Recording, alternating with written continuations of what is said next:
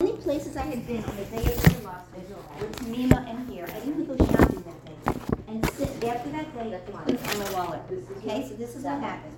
I had to take my passport with me to go to Baltimore for the wedding because I didn't have, I didn't have anything. So today I decided, okay, said my husband, I'm gonna do Rebbe Meir Baal HaNes. You know Rebbe Meir Baal HaNes, right? Yeah. So they have you, but I don't have a Rebbe Meir Balanese tzedakah box. Not that you need one, but I just wanted to be sure I did it right because I'm desperate for my wallet and I'm leaving town tomorrow. So we went to the Rebbe Meir Baal HaNes website and they, you know, you say the tefillah and then you donate a certain amount of money. And my husband said, let's give a little more than we would because I really want you to find your wallet. I come in tonight. I go into my office to get the box of all the stuff, and sitting in the middle of the desk in there is my wallet. Now, he searched for it one that night that I couldn't find it anymore. He came to show and searched. I've been in my office meetings, wasn't there, nothing.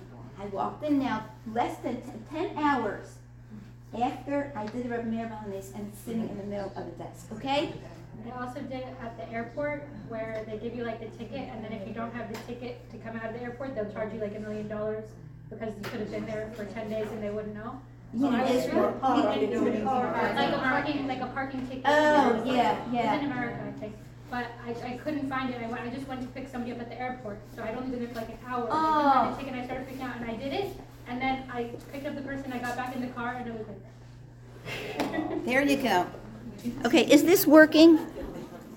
I did it a couple times, and didn't find what I was looking for. I know. You didn't give it. You didn't give enough money, Russie. Russie, you didn't give enough money.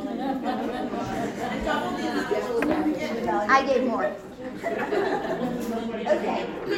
Now, it just goes to show you that when you do what you're told to do, it works. So please pay attention. okay, this is from Sefer Emunah and Bitachon Chazon Ish. We said it last time, but it's very important because we're doing this. This is what we're doing.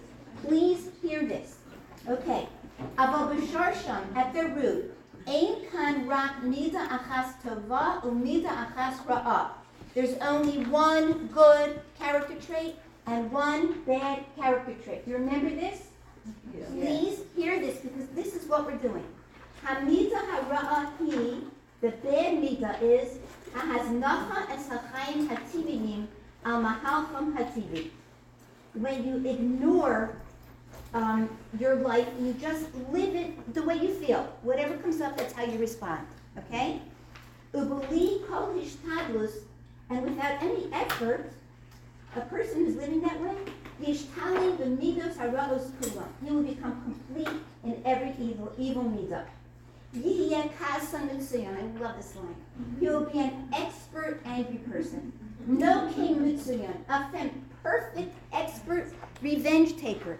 Geya mitsuyan. A, arrogant, excellent arrogant person. V'chein hala and continue and on.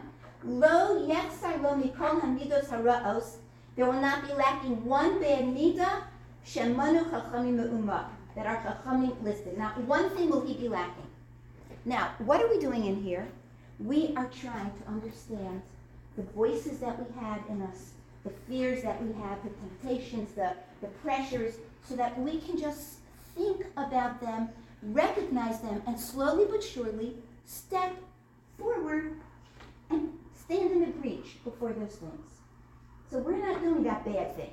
So we're not going to be expert Kassans or expert Deyes or anything. We're going to be just not expert in any of the bad midos. We'll be really poor in all of the bad midos, and that's a nice thing. The hamida hatova, the good midah, he has kama hamuchletes, levakir es haregesh hamusari aregesh hata'avani. When a person makes a decision to prioritize the his the understanding of how a person should behave, against the taiva, the desire, the impulse, the immediate response. the Uminakudozu, and from this point, huloche neged kol midos haraos yachad. He is fighting against all the evil midos at the same time. When you make a decision to not just let it rip, and to stop and think and try to adjust, adjust, control, uh, manage our impulses. That is the way you achieve the highest midah tova. But what we're doing is even better. What we're doing is even better. I'm going to quote Janie Feldman again. We talked about this late on Hanukkah when we got together at night. So Janie had surgery on her knee. And after she had the surgery on her knee, Baruch Hashem, she recovered very, very quickly. And the doctor was amazed at her progress. True, Janie? He was amazed at her progress. He said, this is like, people aren't even at this point, but three months. Something like that, right? Close enough. so I said to Janie, Janie, how did you do this? How did you get ahead of the game like this?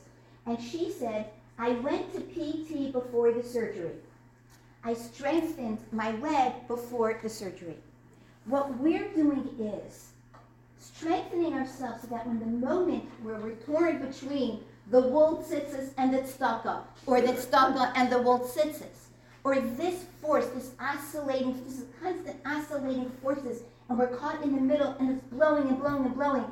But if we go to PT before that moment, we are strong and ready for that moment, and we have already made a decision in our minds. We're living carbonated. We're aware. We're thinking. We're preparing ourselves, and we're laying out a plan. We started with our vision. Now, someone who creates a vision in their life is not someone who is just allowing their lives to go according to what are you doing here? She has two little twin babies, and she see now that's a person who is not letting herself react instinctively. I just reacted instinctively when I saw her sitting here, and I said, "What are you doing here?" Which is probably not very nice. I'm sorry, Toby. She's all red now. But you inspire all of us, Kanai Nahara. She's the twin expert, Kanai Nahara, at this point. Okay. It's what? She's got vaca- this is vacation right now. Right, right. I'm not going to ask you to with the kids. Okay. Okay, so you understand what we're doing. Any work that you do on your vision, any work you do on the impact of, of what we're going to do today also is, is, is find that place. Let's go back. Who who was here last week and heard the story about the world and it's stuck up? Okay, so let me repeat it just so that you'll, just so that you'll get it, because it, it's a very good way of holding on to it. So my grandfather Zatzal, when he was a very young boy, went to yeshiva to the, to Slobodka, and the Alter of Slobodka was a very, very amazing, unbelievable shaper and builder of personalities. Many of the giant leaders of, of pa- past couple of generations were his, students. So my grandfather was his student and became like a child to him. And he uh, wanted to shape and build my grandfather.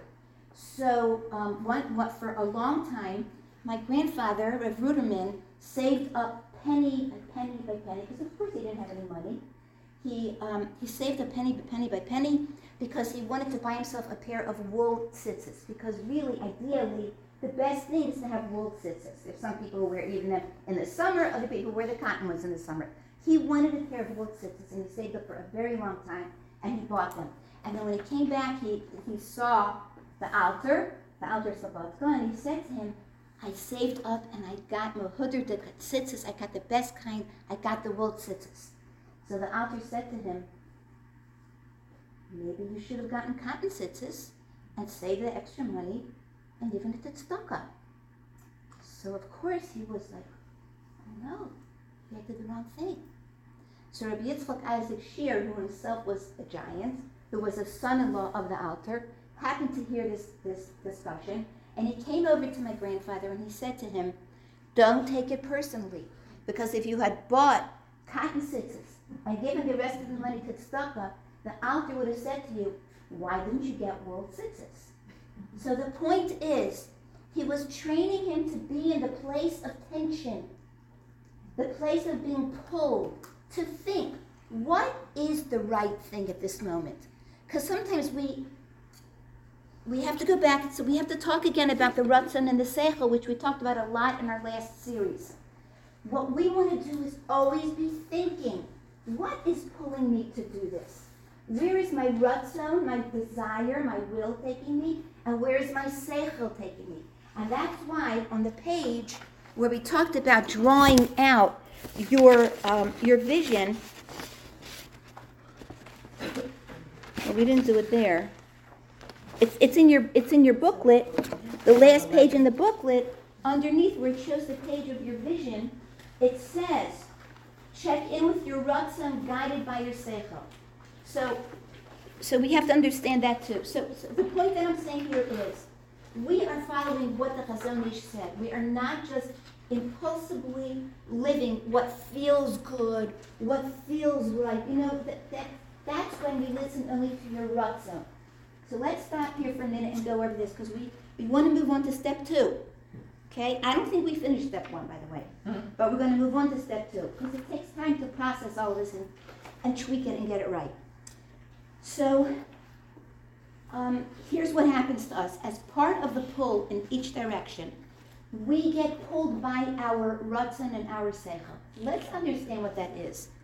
Each person has a Ratzon, a will, a desire, that comes from the neshama. Comes from the neshama. This is we talked about this in the last series, and it's a desire to do good things.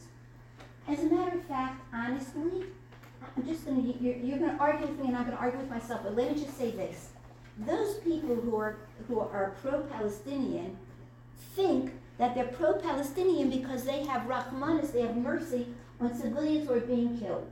And when you see things in the paper or you know, in the news or something, they show the rubble and they show the child with the blood all over, your heart constricts, you feel bad for them, you're saying, why are they doing this? They have to stop.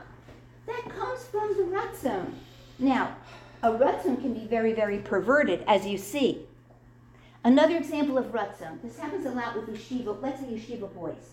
A boy goes to yeshiva and he wants to become a tremendous is, he learns every single minute and he won't look at anything in English and he won't go to play basketball and he spends every minute of the beis medrash and he stays up very, very late at night till 3 in the morning learning and then he wakes up at 7 o'clock so he can go back to learn again and he starts to judge his parents. They're not frum enough and he won't eat this because they'll only eat the minimum. You know what I'm talking about? The kids get very black and white. It's their Ratzon. They want to be good people. It's a beautiful thing. But what happens? They collapse, and then they don't want any of it. This happens very often, right? So the good rebbeim are on the lookout for this, and and um, and they're and they're on the lookout for this, and they'll stop the kid from doing this. There are some very big people who've gotten into this mode, and very bigger people told them, "You're out of your mind. Stop doing this. You're not up there. You're here. You want to take a step by step? Fine. But that is where the Ratzon is, is running without the Seichel, without the intelligence. The Seichel, the analytical part of us, that piece that Kodesh Baruch Hu gave us that makes us human, must always be in control. And so our job is to have the Seichel and the Ratzon work together. And that's why we need to keep learning.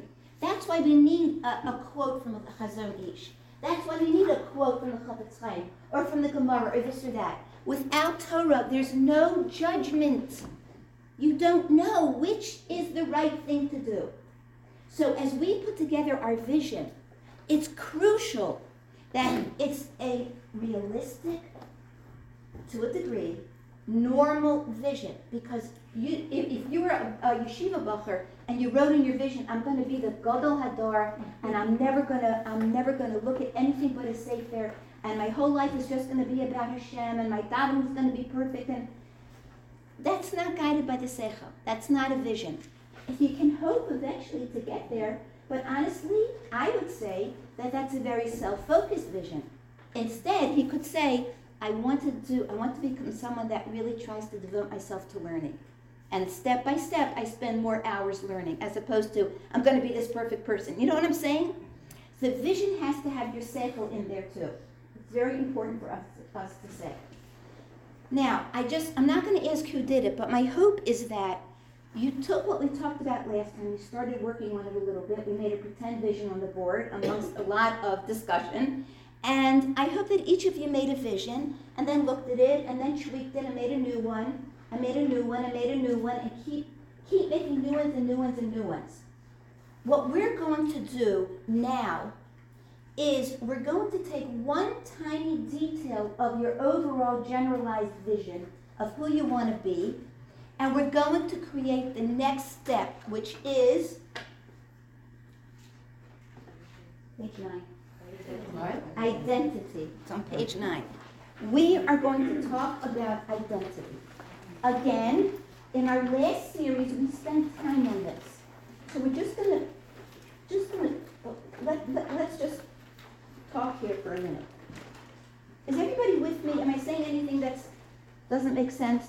Are you with me? Can I just clarify one? Yeah, please do. The last time you said just dream. Yes, I- and right, right. Do everything. And Yes. Now you're saying the Yes. part is Yes. to bring in the and Right. balance it out. Is that- Yes, okay, so she, she, I was waiting for someone to say that, when I said it, when I said it has to be realistic, I was thinking, okay, somebody's gonna say what you're supposed to dream. You are supposed to dream, so, so, so, I think in your original vision, lay it all out.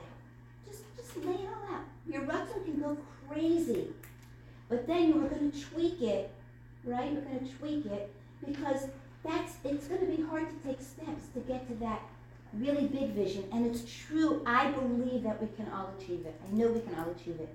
But we want to do practical things now. So yes, let your seichel run, let your ratzon run wild. Get it down there, and then we're going to address things, okay? So the next step is identity. Now, we discussed the fact that you can have the best intentions and you can have an idea of things that you're going to be doing. Like, okay, I'm going to wake up half an hour earlier than I do, and I'm going to do this and this and this every single day because that's so important, and that's how I want to do it. Unfortunately, if it's not in alignment with your identity, it will never stick. You'll do it one day, maybe you'll do it two days, maybe three, and then it's gone. Because anything that's not in your identity, your mind won't believe and it won't allow it to continue. Now you can begin to see how important identity is. However, on the other side, our habits create our identity. So if you start from your vision, you have this vision, and then you take one piece of the vision, we're going to practice that here, and you say to yourself, I'm going to put in place the things that a person whose identity was such and such would do, then you have a very big chance of this happening. So I want to go through and just show how all of this works, okay? It's a little bit complicated, but we're going to try to do it. Now, there are some things that stop me as I'm trying to shape this identity. I hope this is working. Because it changed I know, 'cause picture. I just got a call. Oh, I just want to make sure it's still going. It's Still going. okay. So, so is, is identity connected more to the, what's on the Seichel? That's the problem with identity, you have to do both. But it's a function of both. It's a function of both. Anything that's healthy and that you're going to move forward and grow is a function of both the Ratzon and the Seichel. You know? Like the whole idea of euthanasia. Euthanasia is a big thing now in the hospitals, you know, especially with geriatric patients. That's, that, that, you know, a doctor will say to you, well, this person is 90 years old and she's suffering terribly and, you know, let's just let's just give her some more of this drug, this painkiller, this or that. It'll slow down her heart rate and then she'll slip away. And that comes from a ratzon to be kind and to spare a person from pain. Right? It's totally against the Torah. Thank God we have a Torah that tells us what's right to do and what's wrong to do. Because it's easy to believe that. Why should this old person who's in terrible pain or discomfort or whatever why should they have to suffer more? They've lived their life. Why should they have to suffer? Let them die already. But that's against halacha. Now, there are certain things you can ask. You know, at certain points, do we have to do this? Do we have to extend the light, the life? So you ask a shaila because we don't go by feelings. We go by halacha. Right? Rabbeinu Gershon, who was taken, who was kidnapped, Here's here's a big discussion right now, horrible discussion. He was kidnapped, and uh, the Jews were asked to. We did a play about this years ago. uh, unpaid ransom. They, they were asked to pay an enormous sum of money to get him back. And he said, It is assur to redeem me. You may not redeem me. And they oh, this talmidim came and they begged and they said, We're going to somehow find the money. No, you may not redeem me. Why? They'll take the next person. And the next person, and the next person. He didn't allow them to redeem him. As a matter of fact, he died in prison, and it took 10 years, they wouldn't release his body. One very wealthy person, after 10 years, decided, I'm going to pay to, to, to get his body back on the agreement that I get to be buried right next him. And, and they accepted that, and once Rabbeinu Gershom's body was released, this person died the next day, was buried next to him. So, you know, if people are talking, but, but, but you see what it does, you know, when they take hostages. Now, our hearts are broken for the hostages. We want to take the hostages back. Of course we do. But you understand that all they have to do is take hostages and they have got us. So th- that's why you need a Torah. Because we can't make decisions like this. Not that they're asking Shilas. I'm just saying these are really tough things. Life is full of very tough things. And so that's why we want to train ourselves. Who am I? What am I living for? What are the forces that are pulling at me? What is my job in this world? What does Hashem want from me at this moment? How can I train myself to, to, to restrain my impulses at the moments when I want to? I got to do the PT ahead of time so I'm strong, my muscles are strong, my seichel is strong, my bitachon is strong, and I'm able to resist tremendous forces if I do the PT. That's what living carbonated is all about, and that's what we're trying to do in here. Okay? So, there, please respond to me if I'm saying something that does not make sense or is bothering you, please.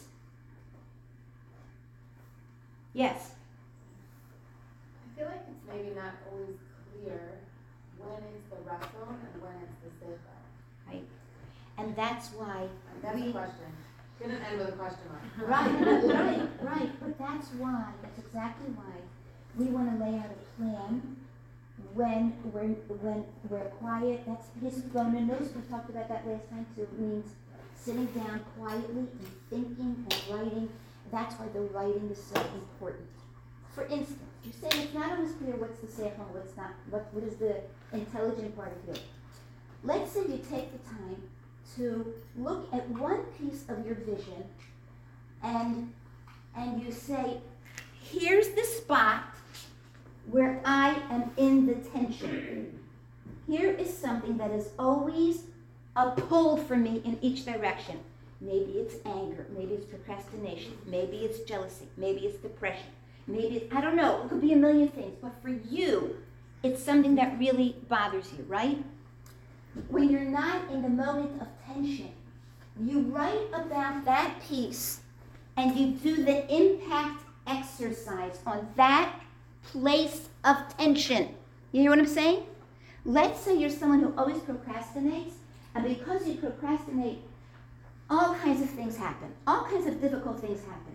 So you sit down with a piece of paper. First, you look at your overall vision where you wrote everything you want to be. And I assure you, one of the things is that I am a person who does things right, you know, with reasons I don't procrastinate. That's your vision point. That's your tension point. Are you with me? So now you do the impact exercise with your tension point. What is the impact of procrastination on my life? It causes me self-hatred. I'm down on myself. I, I, I, I get very tense and upset. And the rest of the day I can't function because I realize what a disaster I'm making of my life. And uh, what is the, the impact on my relationship with God? What is the impact on my relationship with my husband? What is the impact of my relationship with my children? I didn't do the laundry. I procrastinated. I was going to do it last night. I was going to do it the night before. Now my kid's going to school and he doesn't have any pants. Right? So what happens? My whole house blows up. Everybody's upset. Yeah, mommy, you never do the laundry. When you say we have to do our homework and you don't even do the laundry, you know, whatever it is, right? And your husband was counting on you to do something. You didn't do that thing. You were counting on you to make an appointment but for something that had to be taken care of. You never made the appointment. You ended up losing $500. It's because I'm such a procrastinator.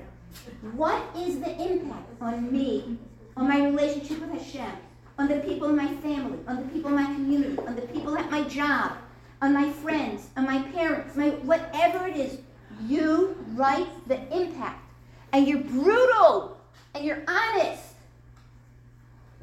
What's the impact? Next, if this continues, what's the future? And you write down exactly how this is going to develop into the future, leaving many people on the way because you've let them down and you've created tension, right? And your relationships are a little bit more tense. Get that clear. Because when you get that clear and you're looking at yourself in the face, Baruch Hashem, knowing that you're able to grow and that you're doing the work that the Chazon is just talking about on this page. You're not just letting yourself go according to your natural impulse to procrastinate. And it's hard for you. Now that becomes your little mini vision. My vision is I become a person who gets things done on time, maybe even ahead of time. Your self esteem will absolutely balloon, right? So now, what's my identity? I'm a person who does things on time. And you begin to take the steps to start believing this. Now, yes, So sometimes, and for sure for like certain points of tension, um, I feel like the spiral can be in how focused you are on the negative impact already. Like that's what's keeping you stuck in your negative behavior. So it's true and it's not true because when you're in that, you're just obsessing and obsessing and obsessing about how bad you are and what a disaster it is, right? When you sit down to do the work, you're doing it from a place of calmness and objectivity. Yes, of course I feel bad because look at the impact. And now I am a person who wants to correct that. I'm not stuck in that.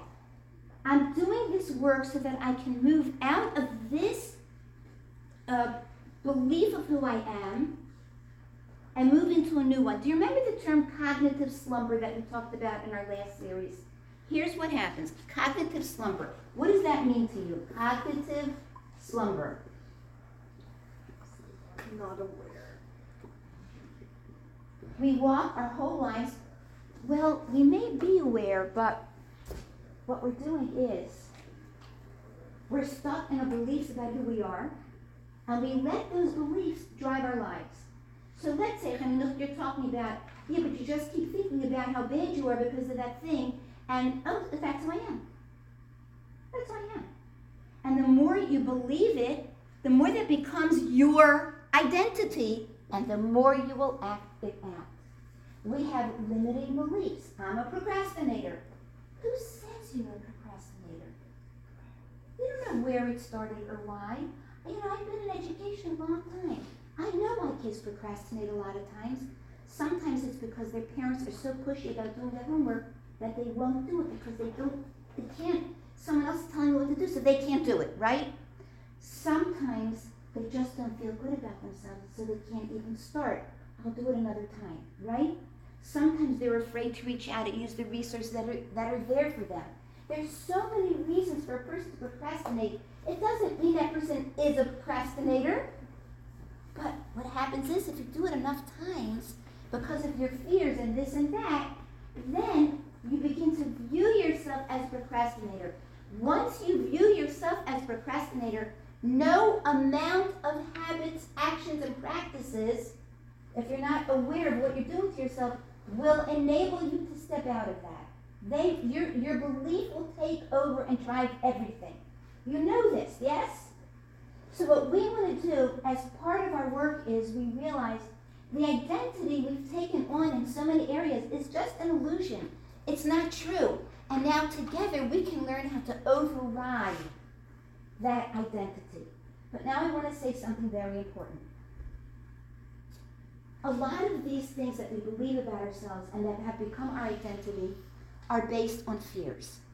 So we did that whole thing. We were trying to, I asked you each day when you were upset about something, quickly just jot down your fears. There was a lot of resistance. What fears? What kind of fears?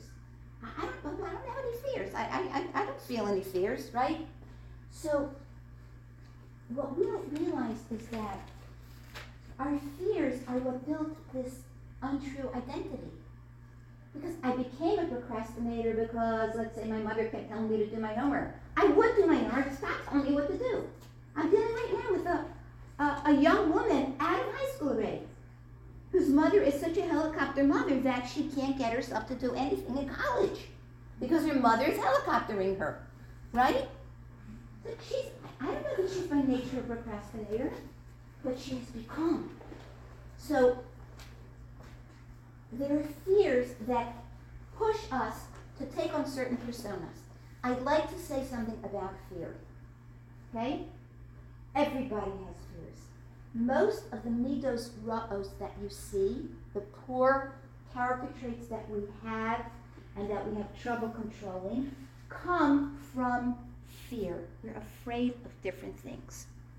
Now, we have also indicated in our learning that those things that are negative about us come mainly from fear. Take a look at page four in your booklet, okay?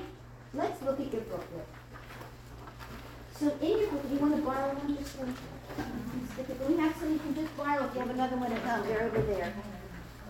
Okay, on this page, who might I be if I don't pay attention? Which, by the way, is what the Chazon Ish is talking about, we don't pay attention. Right? Are you with me? Are you holding? Hold here, because I want you to live here. Who might I be if I don't pay attention? Oh, I'm at a distance from HaKadosh Baruch Hu. The minute I'm at a distance from him, there's this huge gap, and what worms its way in? Fear, anxiety, negativity. Look at her on the left. Let's look at some of the things she's saying. Um, I'm so unhappy with who I am. I'm so jealous. I'm so angry. Jealousy and anger and unhappiness come from fear. I'm not good enough. I can't do what she does. I mean, I don't have to go through the whole list. You know this yourselves. Nothing ever goes right for me. Is that really true? That nothing ever goes right for me? I can't get out of who I am. I have to blame other people. It all comes from fear. So, there was so much resistance to fear. I want to tell you this little thing. Rabbi Yehuda Adas talks about this. Here's something that happened. I don't know if it was the 1956 war in Israel or the 67 war in Israel. But what happened was a bomb fell on a pipe, um, on a gas pipe in a neighborhood in Yerushalayim. And when it fell on the gas pipe, it exploded, and of course, a fire broke out, and the entire neighborhood was threatened. And people were screaming, they were panicking. It lands right on a pipe, a gas pipe, psh, fire all over. People are davening, they're begging Hashem to help them. A few seconds later, a second bomb falls. This really happens. And it lands on a water pipe. And it explodes the water pipe. And the water starts gushing all over. And it puts out the fire. So everyone's talking about this. If Hashem wanted to save us, why did he send the bomb on the gas, gas pipe? He was going to save us anyway. He didn't want us to burn down. Why did he send that first bomb? So that's what they said. Fear is, as a matter of fact, in, in, in HaTzadik says, that a lot of times Hashem will put us in a position where we are medically afraid, financially afraid, all different kinds of things where we don't know what's going to happen. We're very nervous. We don't know what's going to be. And there's a purpose to that. Because, says Rav Tzadok, Hashem has a lot of bracha to give us. And He needs us to move forward, to come to Him, to dive into Him, and to trust Him. And in that merit, He's able to shower us with all of the brachos. So the same thing, when the bomb landed on the gas pipe and created this huge fire, it was an opportunity for the whole neighborhood to turn to Hashem in hopelessness because there's nothing, nothing to do. You take a few buckets of water, it's not going to handle this. But then a bomb lands on the water pipe. It was such an open way of showing us how Hashem runs our lives. It doesn't always look that way to us. But you can see that Why not look for the fear that you have? It's an opportunity. If you can find out what it is you're afraid of, now you can deal with it. And then it no longer leads you into these places where you believe that you are a certain kind of person. That's not true. It's worth looking at your fear. And we resist it, yes. So what about like just laziness? So I, I honestly, I have a, theory about laziness too. I don't think most people are, are, are generally lazy. If you look at little children, they don't stop. They don't stop. The world is exciting. There's so much to see. There's so much to do. When we can't get ourselves to do something, I think personally, there's a reason for it. And probably there's fear there. So if you allow yourself to be pulled into the laziness, you become what you think a lazy person. I don't believe people are lazy. They may have been told they were lazy by their parents, and so now they think they're lazy. They may have been constantly harangued to do things and they're not, so now they're lazy. They may think that they can't succeed at what they do. They may be depressed. They may be de- afraid of something that's going on. They may be worried about a relationship. Human beings like to do.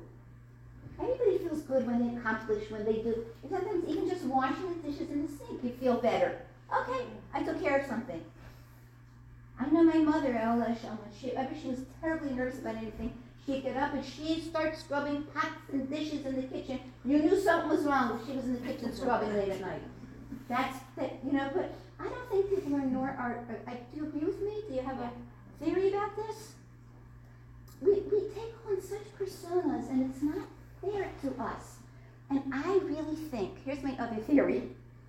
A lot of our pain in life comes from the fact that we don't allow ourselves to be as great as we were meant to be. We tamp ourselves down. And a piece of us says, I'm not this small. I'm not lazy. I'm not jealous. I'm not mean. I'm really a big person. You're keeping me small. You're telling me to be afraid of life. I don't want to be. And, and we do this to ourselves our whole lives. Gesundheit. We limit and limit and limit ourselves. And that can be, that must be ultimately painful to our being. Because in our being, we know, we know we're much bigger. I think that's where a lot of pain comes from. I could be wrong. It's just what I've seen, what I've experienced, what I, what I see, because I, I, I meet with people and I see how big they are and I see how they're limiting themselves. Yes? Is there two different categories of pain? Or, or sorry, not pain, but fear? Meaning you're, you're in a car and you're driving and it's a, a rainy night and you're going on a curvy road and you're afraid that. Yeah, we talked about this last time, yes. There is the real, there's danger, and then there's the other fears. They're, they're, all related, and so what we said is that we are, of course you have fear, and that's a healthy thing, but even at that moment of fear, you want to do the PT ahead of time so that you trust in Hashem that He's going to help you get through this, and you do the best you can to protect yourself. But it's like, when you're driving on the road and you're in that situation, what, what mida uh, is that that you've got that you're not facing that's making you afraid of? No, It's that's not. normal healthy fear. Okay, If a so- bomb falls, you're afraid, you should be, you're an idiot if you're not. Uh, okay, so We we're talked not, about walking in an empty parking lot late at night.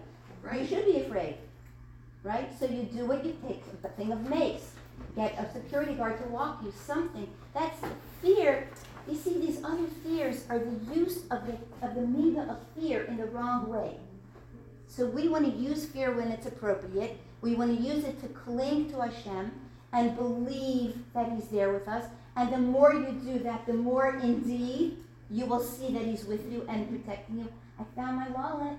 I found my wallet. I got him to lie about it. I found my wallet. I got it. You drive more carefully. nice. Drive more carefully. That's where you drive more carefully when you're in a situation. Somebody had their hand up. Yes. But, but we also said that, um, there's halacha that you can't go into a war fear. So Yeah. wouldn't that be that kind of fear? No. That bombs falling? No, no, because that's, that's a different thing. The law in the Torah is that when the Jews are engaged in a war, You're not, one mitzvah says you're not allowed to be afraid in war. You have a, soldiers, Jewish soldiers going to war, you're not allowed to be afraid because you have to understand the Kodesh Baruch Hu is running it. Nobody has to die. He will make you be successful. Um, that is a very high level of Yiras Shamayim. If a person is afraid, the Kohen would say, if anybody's afraid, please go home. And that person would go home. Because he realizes, first of all, the Torah says if somebody is afraid, the, the, the fear will spread to other people, right? And secondly, you don't have the protection of bitachon. Bitachon is a tremendous protection. Tremendous prote- protection. So, so um, it's a different thing. That's when you have a. I don't know that nowadays going into war is the same. We have the same hashgacha that we had when we were Klal Yisrael going into war. Right, so I guess ultimately, I'm just saying that the premise essentially is the same. If you're, if you're taking the ideal version of that mitzvah, and you're Yeah. going into the parking lot in the car, maybe if you have that on the decouple, then you don't have that here essentially, but maybe it's a really two You know, different types of fear. And in Wayne's not, you know, they, the, the, the Brisker Rav, when he was in Warsaw, at the beginning of the war, when they were bombing and bombing and bombing Warsaw, you know, the, the Nazis were bombing Warsaw, like everybody was being destroyed, and all night long people were running into the shelters, and he, he got into his pajamas and he went to sleep. And he said, if Hashem wants me die, I'll die. It, other, it, it's fine, I'm not, because it, to run all night to the shelters and this and that, he wasn't able to focus on his, what he had to do. He just, he was not afraid. He wasn't afraid. He just wasn't. That's a very high level. The thing about Bitachon is that there are all these different levels. We're not required to be at the highest level. It would be good for us if we were because our lives are different. But we are required to work on it. We're going to talk about also when we get to. Hopefully, we're going to talk about it tonight. um, but I want, I want this all to be real clear as we work towards our identity. We want to be sure that we understand that we've got fears that are in the way of choosing an identity, and we have um, limiting beliefs that are in the way. Okay? Yes. How do you help yourself from not spiraling down into depression? Because if you're saying all these fears are gonna lead to this, this, this, I can imagine, wow, like, even your journey of that, something took me down a dark path, like, that's really, like, I would think that it could be dangerous to, To look at your fears? you know, or to, but what you were saying, is, well, how that will lead me if I keep on doing this, going that, like, You mean, you're saying, let let me be clear to know what you're saying. If I find out that the one place where I'm really pulled is procrastination, and then I, I do the impact work on procrastination, and I write down what will happen in the future if I don't change this, and so you're saying that that could lead you into depression. I was saying like that, I was even just scared by the reality, I guess the reality, maybe we're just oblivious to how these fears are negatively affecting us, but I was like, wow, that's really, like, scary. So know, the like- idea is, when you expose them to the sunlight, you take them out of the inside of the dark place, you put it on the table, and you look at it. You know, there's an exercise where you take something that's badly, badly upsetting you, really big, and you write about it on a piece of paper, and then you look at the piece of paper and you say, you know, this has a beginning and an end. It's not so big that it's taking over my whole life and you see it for what it is. Now that doesn't mean you've resolved it yet, but it has it has brought it down to size. Hey, this is something I can deal with. I can get help to deal with it. I can talk it through. The more we get it out from inside, where it feels like this giant hairball, we can't really identify the different pieces of it. The more you identify and get it down there, okay, now I'm ready to deal with it. It's the same thing with the fears. If you write them down, you see a pattern of the kind of fears that you usually fall into, right? And then you say, okay, here's my pattern. I'm so happy I discovered my pattern because I am bigger than this. These fears are not going to defeat me in my search for life, in my choosing of life. They're not going to beat me. I'm bigger than these fears. I don't know how to deal with it myself. I may need to talk to somebody, I may need to get some professional help, but this is something that I can deal with. Instead of hiding from it and saying, well, I'm a procrastinator. You understand? We have a choice. We're very comfortable in the persona and the identity that we took on that came from our fears, right? Aren't we comfortable there? Now, if I have to start looking at it, oh no, I'm going to feel really bad about myself. But maybe it will be freeing. Maybe I can be courageous enough to get it out of here and onto a piece of paper and then share it with a friend. You know, I realize that I have this specific fear that keeps coming on me and it has caused me to be a procrastinator. What should I do about it? Talk about it with another person. It doesn't even have to be a professional. Talk about it with someone you trust who can say, I know, I don't see you in that way. Those fears that you have, I know they're in your head, but I don't see that being true about you. And then you begin to see that you can argue against your fears. It does take courage, and that's why you need a chabura. Because we can't do this alone. You can't fight a war alone. You have to be part of a battalion. Because he has this ability. He's a great gunner, and he's a great sniper, and he's a great guy who goes ahead and finds out if the thing is clear. And all together we make a great fighting team. But I can't fight in Gaza in a neighborhood by myself. And we sit there trying to, we don't even know our enemy for heaven's sake. All of this is a way of learning our enemy. And so you look at this booklet, I look at this booklet sometimes, I just look at the cover. Okay, my job is to fight the natural impulses, cling to Hashem, overcome my Yetzer Hara, and my natural thing is to just ignore this problem. But for this moment, I'm going to try to be. Listen, I want to tell you something. I shared this with, with the teenagers recently. I think I can tell you this, and then I don't know if we'll finish what we were going to do tonight, but I think this is an important thing for all of us to know. We don't really believe in our own greatness. So, we read the parsha a couple weeks ago, where Shechem ben Hamor, Shechem, from the city of Shechem, the prince, kidnapped Dinah. You all know that story. Yes? We talked about it a little bit last time. He kidnapped her and he violated her. And he was like the, the most prestigious prince in the city. He was the one that everybody looked to. He was like a very chashuv person. And um, you know the rest of the story. They killed him. They killed the city. Meanwhile, Shina had, uh, Dina had become pregnant, and she gives birth to a little girl. And the little girl's name is Asmas, a baby girl, beautiful little baby girl. Now here's the problem. Asmas is her name. The problem is that the family of Yaakov, which is establishing the moral code, the refinement, the kedusha for all of the generations and for the world to see, cannot have an illegitimate child in their midst. They wiped out the city of Shechem because this can't happen in Yaakov's family. But here you have this little baby. What does Yaakov Avinu do? He takes this baby and he writes on a piece of metal or something. This is in the Medrash. The story of what happened. Who she is, that her mother was kidnapped by Shechem, ben Hamor, and da, and that's her identity. I don't know if you would call it an amulet or a something around the neck. He folds it over it's a metal piece and he puts it around her neck. And according to, I saw one medrash that says he put her in the walls of Mitzrayim, and another one says he put her in a bush.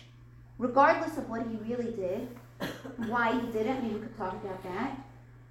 Potiphar from Mitzrayim, the one who later has Yosef as his slave, is walking with a group of uh, his, I don't know, slaves or his cohorts or his colleagues, and they hear a baby crying in the wall. And he goes and he takes, they find his baby, and Potiphar opens up the thing, the metal thing, and he reads the story and he says, My gosh, this child is from the most illustrious family in the world. And he takes her home and they raise her. So she is now the daughter of Potiphar, and she's the daughter of Eshes Potiphar, the woman who's going to try to seduce Yosef. And she is living in the heart of impurity and materialism and avodah zarah in Mitzrayim. She was a baby. She never had a mommy show her how to light the candles for Shabbos. She never heard about Hashem. She never was taught about good. She didn't know about giving tzedakah. She didn't know about Shabbos. She didn't know about kashrus. No education. No education. She grows up and she happens to be home when her mother tries to seduce Yosef. And she doesn't say anything, but when Potiphar, her father, comes home and he wants to kill Yosef, she goes to his part of their home and she knocks at the door and she says, I was a witness to what happened. This is what happened. And so when he heard what really happened, he put him in prison instead of killing him. And HaKadosh Baruch Hu made a decision at that moment that because she protected Yosef, she would be the mother of, the, of some Shvatim. But I just, just, just think about this for a second, okay? Who is this girl? She ends up marrying Yosef. She ends up having two of the 12 Shvatim of Klal Yisrael. And every Friday night when we bless our sons, we bless them to be like her sons, Ephraim and Menashe. Now go explain this. What's the point of chinuch? She didn't have any. How did she turn into this holy, incredible woman?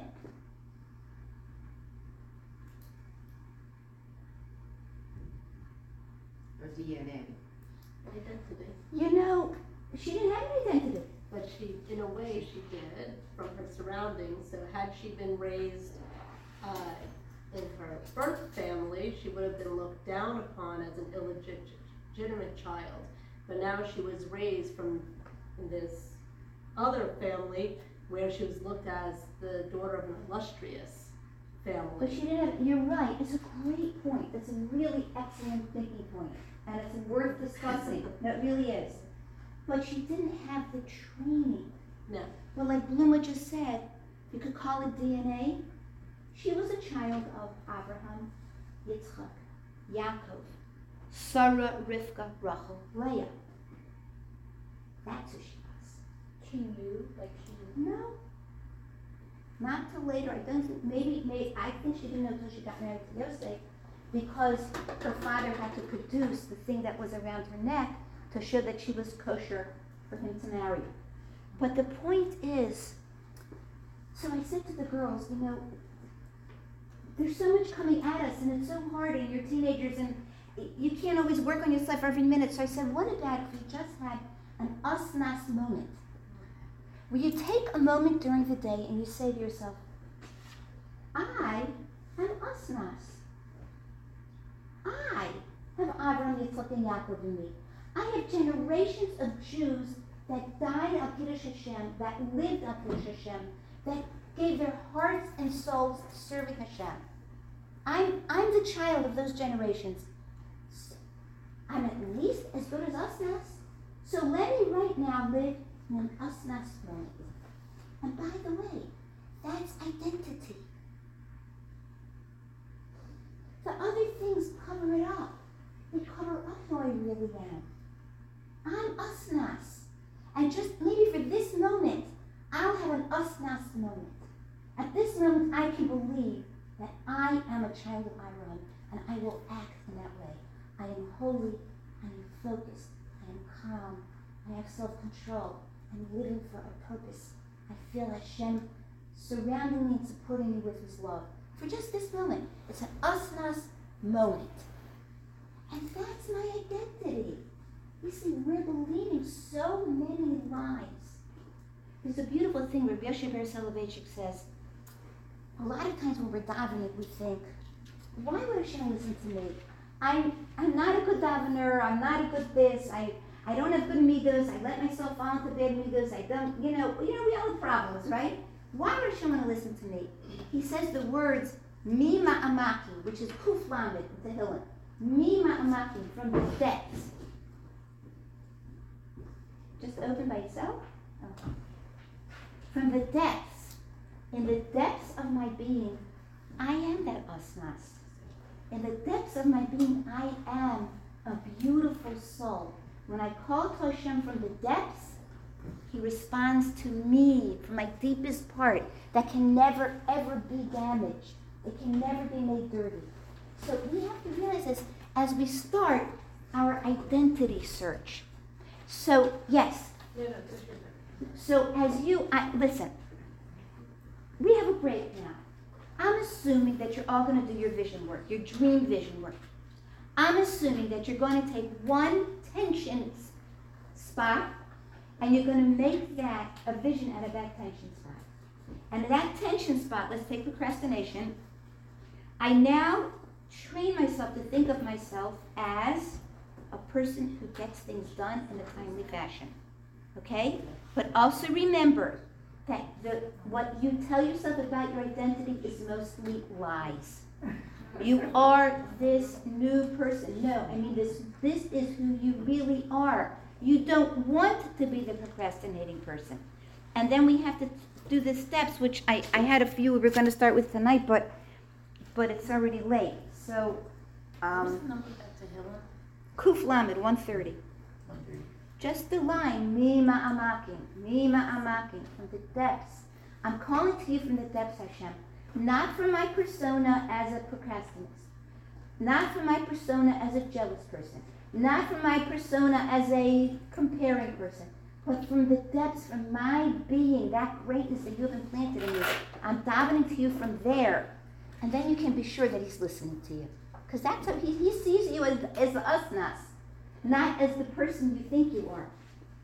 And that's why this identity stuff is so important. And what, what we're going to start to do is, we talked last time about habits and practices that that person would do. We're going to talk about speech that that person would do, language, language, language, that's where it all is.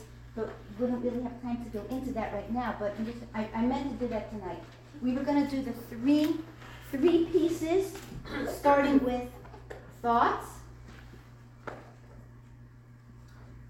and speech, then habits or practices, and talk about each one of those. And write down me for prayer also for. Mima amakim. It's it's 130. It's Tehillim 130. And the opening words are me amakim. Okay. Next time, Mir I'm going to give you uh um, some pages that will take us through this. But just at least now, work. Listen. Do your vision. Take one tiny piece of your vision that you really want to work on. Do the impact writing. This is what this problem that I have causes me. This is how it makes me feel about myself. This is the impact it has on me. This is the impact it has on my family. Then just expand that to everybody you know. If I keep on with this particular issue that is pulling me and pulling me and I can't resolve it, here's what will. It'll continue to be the same, and maybe it'll get worse. But here's what's going to happen. So, um, I get the impact of this. Now I'm ready. Oh, okay. I'm going to develop an identity around this thing of procrastination. Here's who I am. And now we have to work on creating and living into that identity. Because habits that come that are identity based last and make a difference, as opposed to habits that are outcome based, not based on our identity and how we see ourselves. Okay, so now let's hear from all of you. Let's talk about this. Was this confusing? Do you understand the work that you want to do till we meet again? Can you work on this in the Chabura? Can you, like, how can you use this and move forward? I want to send you out in the weeks that we have till we start again, knowing what to do. Yes, Rebecca. Just on that last point you made, can't it be that your Yetzer Hara is getting in the way or other things are getting in the way? It's not that you're, that the habit that you're doing is not in, not in line with your identity, but it's just, Of course, it's all Yetzer Hara. right, so how do you know when in line with your identity or, Your job is going to be to create an identity and fight the Sahara as you practice that identity, and you will turn into it. If you speak that identity, if you think that identity, if you practice that identity, you will turn into it. Says the Sefer HaChinuch, through actions, a person can be memis the Sahara. A person can destroy and kill the Sahara through the actions they take. So if we choose an identity and we speak the language of that being and we practice the thoughts of that being and we do actions that that being would do, we will become that being. See, we don't believe that. You want to know how to change it in a group? That's how you do it. Thought, speech, action. Thought, speech, action. In a group where we're encouraging each other. Here's my new identity. How would a person does procrastinate think about this job that they have to do? Help me. Give me some lines that, let's say, I'm in a chabura now, and I'm asking all of you, I'm a terrible procrastinator. And I'm not anymore. I am a person who gets things done in a timely fashion, and I enjoy it. What kind of thoughts do I think? Somebody tell me what kind of thoughts I think. I just got a job at work that I have to do, or I'm part of a project at shul and I have to take care of the things that I have to take care of. What kinds of things do I say to myself? I can't do this. I'm not gonna be, I'm I don't want to hear to- those. Oh, you No. want the new one? You want the new one? Yes. you, my chabura, tell me how to think. What, what language should I use in my brain? I am an organist. I can, I can, I can chop this up into little pieces. I can chunk it, and I'll just do this today. Tell me what to think. They brought it up. So, Why? because you overcame something? I didn't overcome anything yet. I'm oh. asking you to help me overcome it. Oh, okay, sorry. I will be proud. I will be proud of myself. Give me something that'll work in my brain.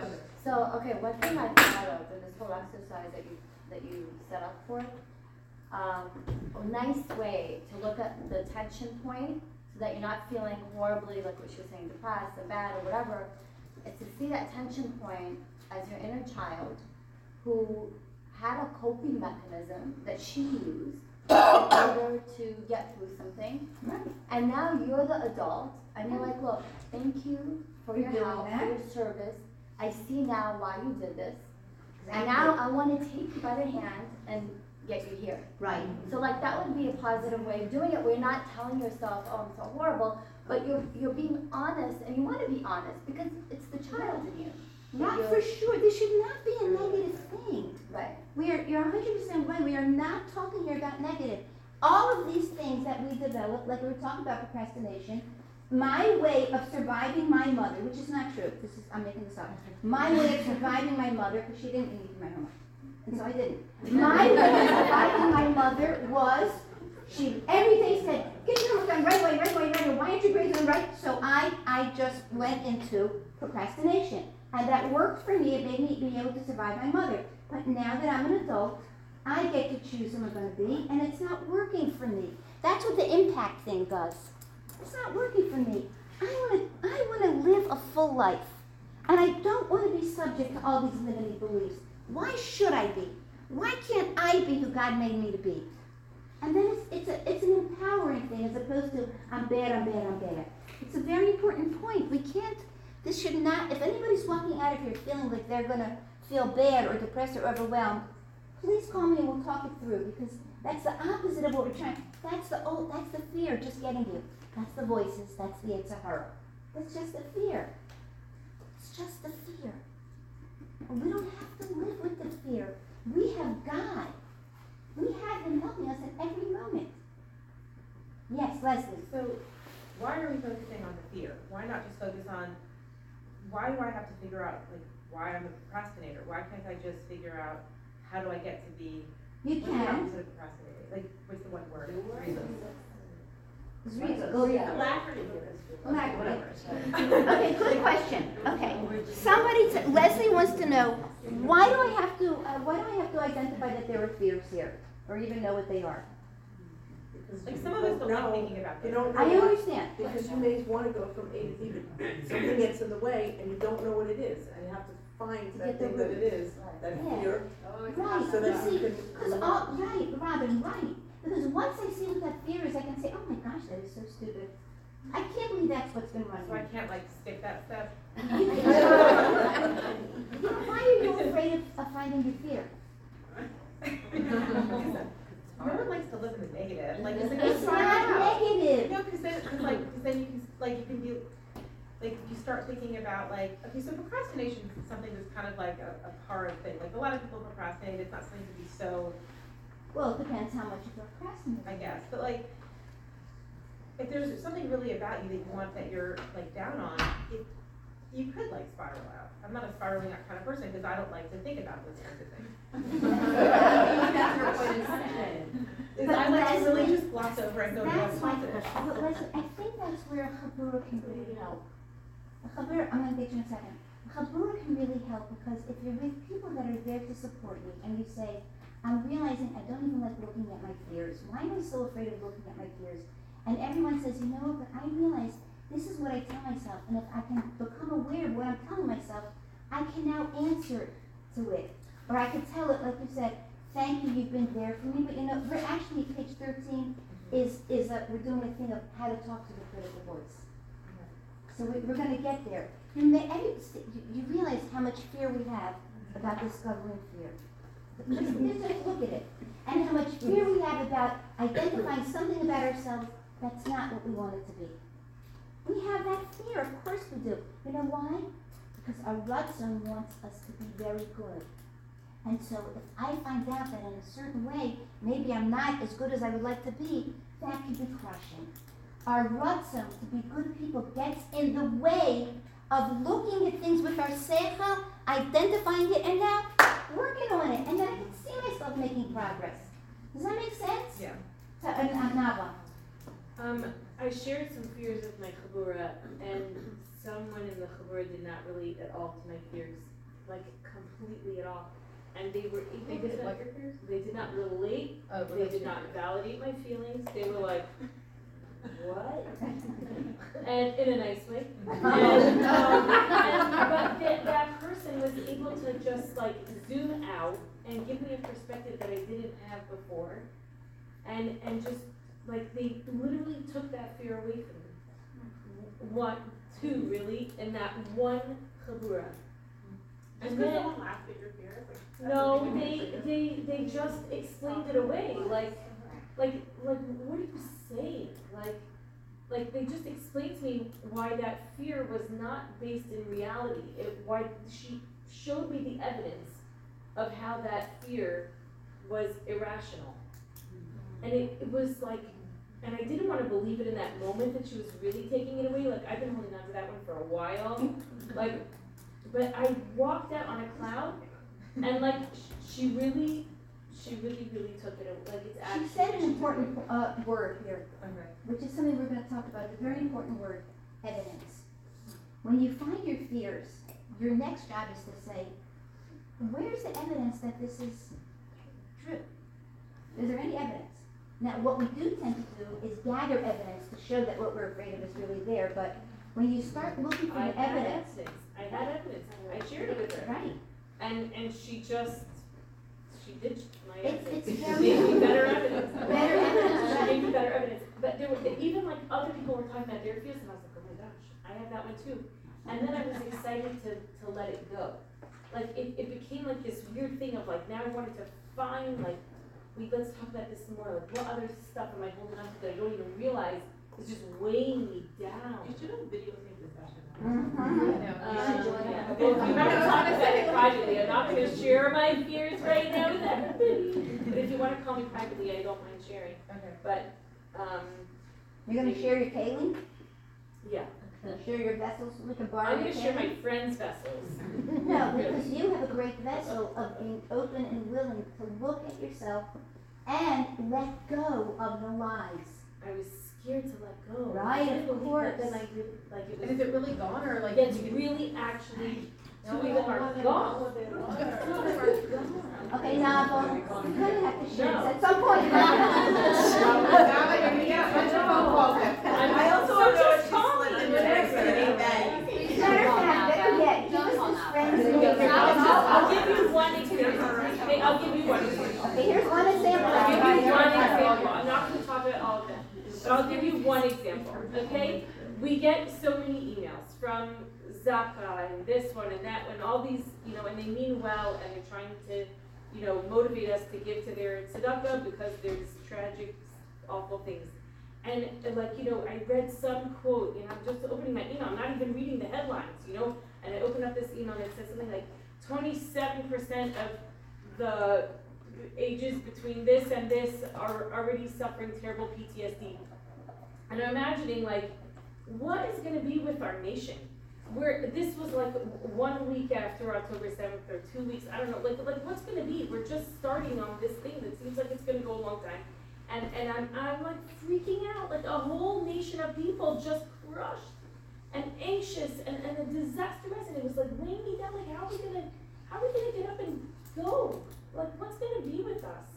And, and the, we're suffering, our siblings, our nephews, our whatever, and there's so much fear and, and, you know, so I brought this up, like, you know, it's so crushing and so, I feel so scared and so down and, and she said to me like, you know, we were crushed in the Holocaust too, and we had to get up and go. What did we do? We had bitachon, we got up, and we rebuilt. And, and that's what we're gonna do, we're gonna cling to Hashem, and we're going to rebuild. This is crushing, and it's horrifying, and it's PTSD and anxiety and all these words and all these things, yes. And we're going to get up again. Like, we can't see that now, but, you know, I mean, some people have to get up and go the next day, their, their husband or their son or their, I don't know, or their grandmother or their whatever, you know? Like, they, you see these people, they are, they are getting up the next day. It's unbelievable, but we're, we, as a nation, we're experiencing this as a nation, and we're going to have to come together, and we're gonna get up, and we're going to rebuild. And it's not right now, right now, we're in the midst of it, but, you know, we've been through, this is not our first go-round, unfortunately, and we have, but we have evidence that, what did we do after the Holocaust? We were not crushed, we're not gone, we're strong, and we'll rebuild. Like, And that helped you. it helped me a lot. It helped me a lot. That's one piece. There's, I had a lot. But that's one thing that I'm willing to share. But there's more.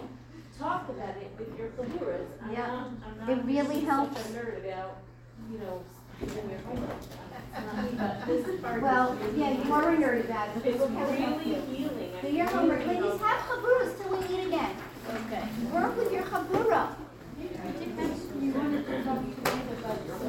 I did, but I didn't have a chance to, yeah. Thank you.